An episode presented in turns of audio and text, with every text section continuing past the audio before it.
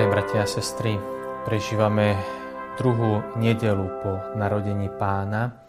Vypočujeme si Evangelium podľa Jána, prvú kapitolu, 1. až 18. verš. Na počiatku bolo slovo a slovo bolo u Boha a to slovo bolo Boh. Ono bolo na počiatku u Boha. Všetko povstalo skrze Neho a bez Neho nepovstalo nič z toho, čo povstalo. V ňom bol život a život bol svetlom ľudí a svetlo v otmách svieti a tmy ho neprijali. Bol človek, ktorého poslal Boh, volal sa Ján. Prišiel ako svedok vydať svedectvo o svetle, aby skrze neho všetci uverili. On sám nebol svetlo, prišiel iba vydať svedectvo o svetle. Pravé svetlo, ktoré osvecuje každého človeka, prišlo na svet. Bol na svete a svet povstal skrze neho a svet ho nepoznal. Prišiel do svojho vlastného a vlastní ho neprijali. Ale tým, ktorí ho prijali, dal moc stať sa Božími deťmi. Tým, čo uverili v jeho meno, čo sa nenarodili ani z krvi, ani z vôle tela, ani z vôle muža, ale z Boha. A slovo sa telom stalo a prebývalo medzi nami. A my sme uvideli jeho slávu, slávu, akú má od Otca jednorodený syn, plný milosti a pravdy. Ján o ňom vydal svedectvo a volal. Toto je ten, o ktorom som hovoril. Ten, čo príde po mne, je predo mnou, lebo bol prv ako ja. Z jeho plnosti sme my všetci dostali milosť za milosťou. Lebo ak zákon bol daný skrze Mojžiša, milosť a pravda prišli skrze Ježiša Krista. Boha nikto nikdy nevidel. Jednorodený Boh, ktorý je v lone Otca, ten o ňom priniesol zväzť. Toto evanílium, ktoré sme si vypočuli, nás pozýva zamyslieť sa nad azda tým najpodstatnejším, čo sa stalo počas Vianoc. Stále prežívame vianočné obdobie. Skúsme sa teda zamyslieť nad jadrom týchto sviatočných dní, ktoré prežívame. Vypočuli sme si prolog Jánovho Evanielia. Prolog je úvodom do nejakého literárneho diela. Je to určité uvedenie do príbehu, je to taký základný rámec, ktorý nám hovorí o tom, aké posolstvo nám chce to literárne dielo sprostredkovať. Prolog Jánovho Evanília je text, ktorý je teologicky veľmi bohatý ale zároveň aj teologicky ťažký. Jednoducho pre naše myslenie, pre našu kultúru nie je jednoduché pochopiť to, čo Jan hovorí vo svojom prológu. Problém je tu samozrejme aj jazykový, kedy niekedy Slovenčina nedokáže plnohodnotne preložiť tie, ktoré grecké slova, aby sa zachoval ich vnútorný zmysel. Napriek týmto problémom Skúsme sa pozrieť aspoň na niektoré fragmenty z prológu, ktorý sme si vypočuli. Na počiatku bolo slovo. Takto začína Evangelium podľa Jána. Slovo po grécky logos. Čo je to logos? My to teda prekladáme ako slovo, ale skúsme si viac povedať o tomto gréckom termíne. Je to veľmi dôležité. Logos to je určitý plán, určitý náčrt diela, ktoré nakoniec Boh zrealizoval skrze svoje mocné stvoriteľské slovo, ako hovorí kniha Genesis. Boh povedal. A to, čo povedal, sa stalo. Vyriekol slovo, ktoré sa potom stalo skutočnosťou. Boh teda tvorí skrze svoje mocné stvoriteľské slovo so všetkou múdrosťou a táto Božia múdrosť vstúpila do stvorenia. Je veľmi dôležité, aby sme sa snažili uchopiť vnútorný zmysel týchto skutočností. A zda nám pomôžu aj slova z knihy Múdrosti, aby sme lepšie pochopili, čo je to logos. Kniha Múdrosti píše takto. Jahve ma stvoril na začiatku svojej stvoriteľskej činnosti prv než najdávnejší zo svojich diel. Založená som od väčšnosti, od počiatku, dávno pred začiatkom zeme. Keď ešte neboli oceány, narodila som sa. Keď ešte neboli príšťace žriedla, prv než boli hory zasadené na svoje miesta. Pred vrchmi som sa zrodila, prv než stvoril nivy i jazera a všetky základné prvky sveta.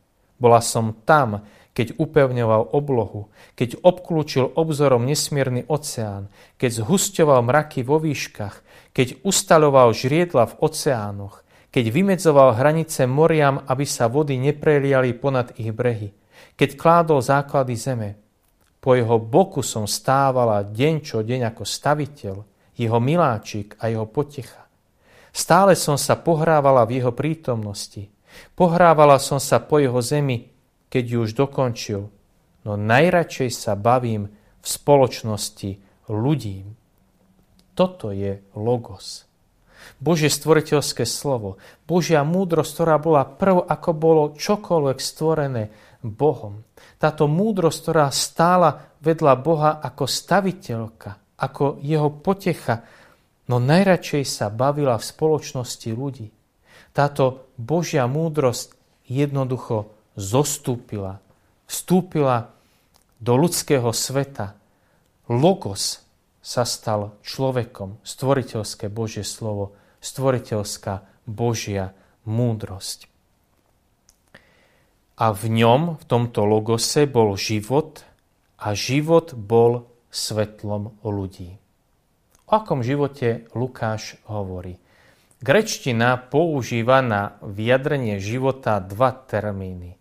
Bios a zoe. Bios to je nám jasné. Biológia, biologický.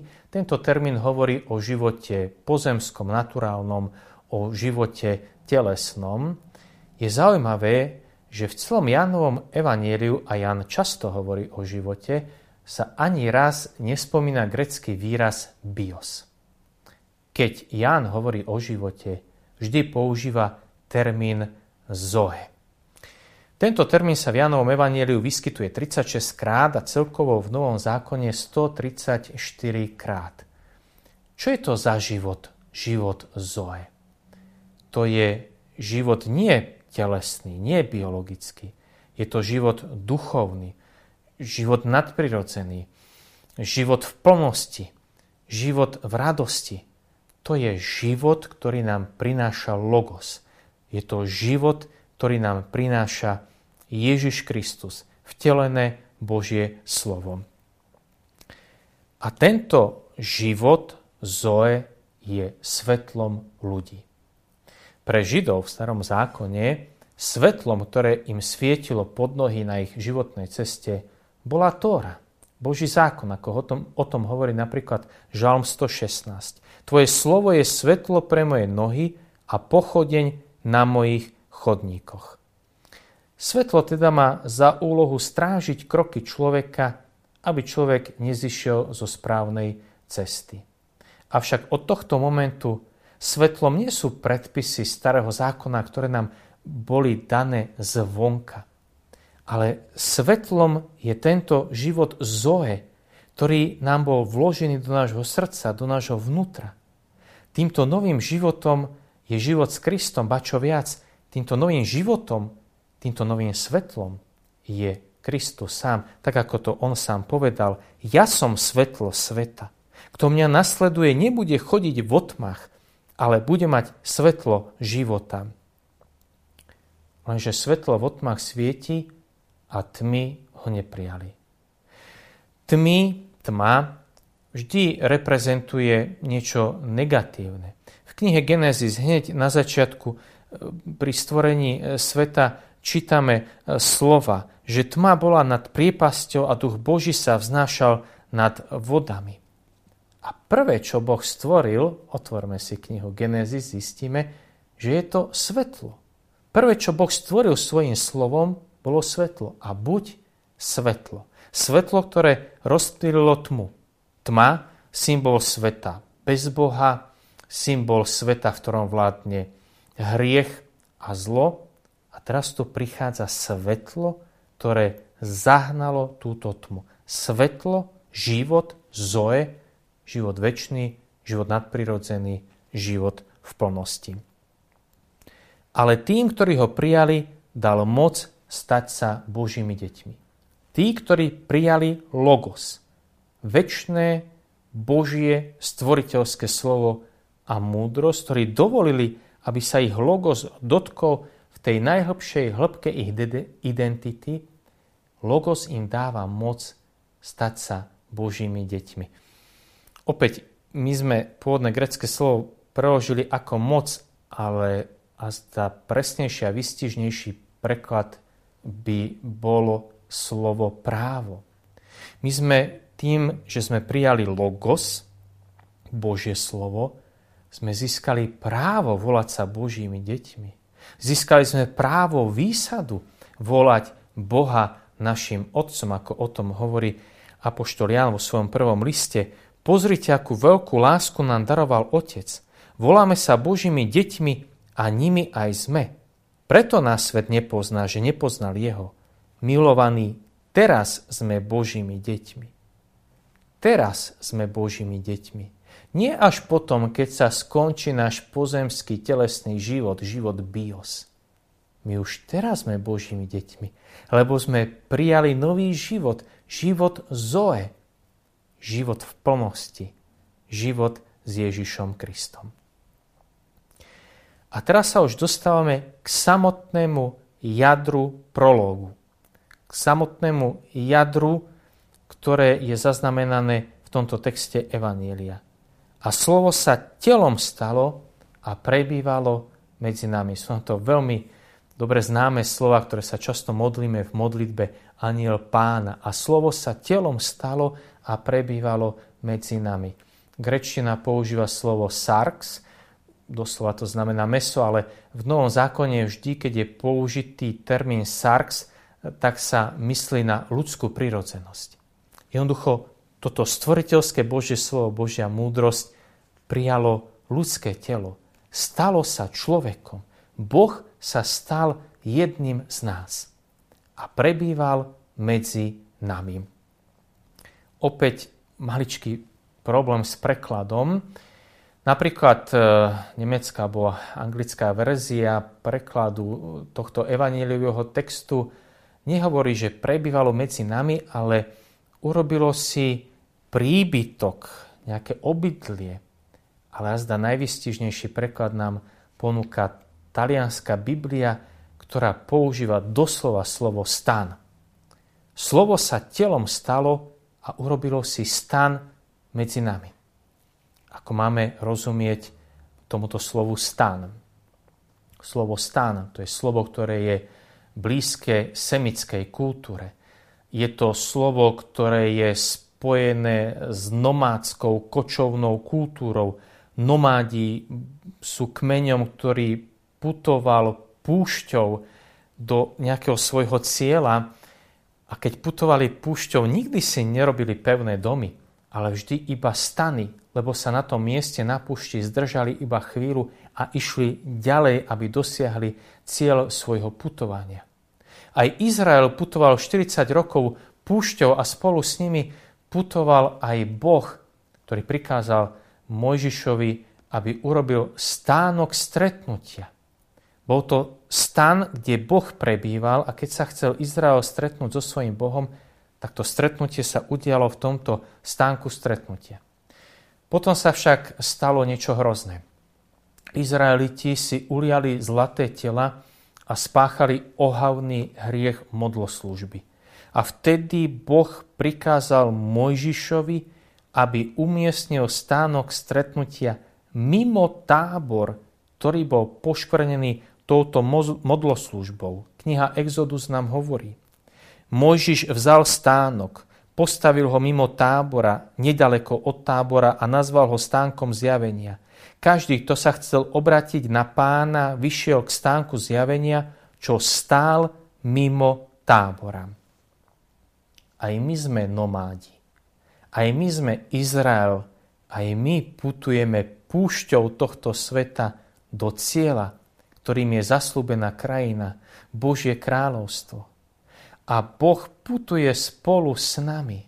Boh znova si urobil stánok stánok stretnutia už nie mimo tábor, mimo ľudskú spoločnosť, ale uprostred nás. Slovo sa telom stalo a prebývalo medzi nami. To ľudské telo, ktoré si Boh zobral, je stánkom, v ktorom prebýva Boh uprostred nás, uprostred nášho ľudského spoločenstva. Veľmi pekne o tom hovorí aj kniha Zjavenia svätého Apoštola Jána. Videl som nové nebo a novú zem, lebo prvé nebo a prvá zem sa pominuli a ani mora už niet. A videl som, ako z neba od Boha zostupuje sveté mesto, Nový Jeruzalem, vystrojené ako nevesta ozdobená pre svojho ženícha. A počul som mohutný hlas od trónu hovoriť. Hľa, Boží stánok je medzi ľuďmi a bude medzi nimi prebývať. Oni budú jeho ľudom a sám Boh, ich Boh, bude s nimi. Zotrie im z očí každú slzu a už nebude smrti ani žialu, ani náreku, ani bolesti viac nebude, lebo prvé sa pominulo. Je to nádherný text Božieho slova, ktorý nás uistuje o tom, že Boží stánok je medzi ľuďmi. Boží stánok je uprostred nás. Ježiš Kristus, Boží syn, Božie slovo, Božia múdrosť, ktorá sa stala človekom, prijala ľudské telo. Toto nech je našou radosťou, našou nádejou, našim svetlom, našim novým životom, životom Zoe, ktorý keď sme prijali, tak tento život, život v Kristovi, nám dáva právo volať sa Božími deťmi a právo oslovať Boha našim Otcom. Prajem, bratia a sestry, prajem nám požehnanú nedelu, i celý nasledujúci týždeň.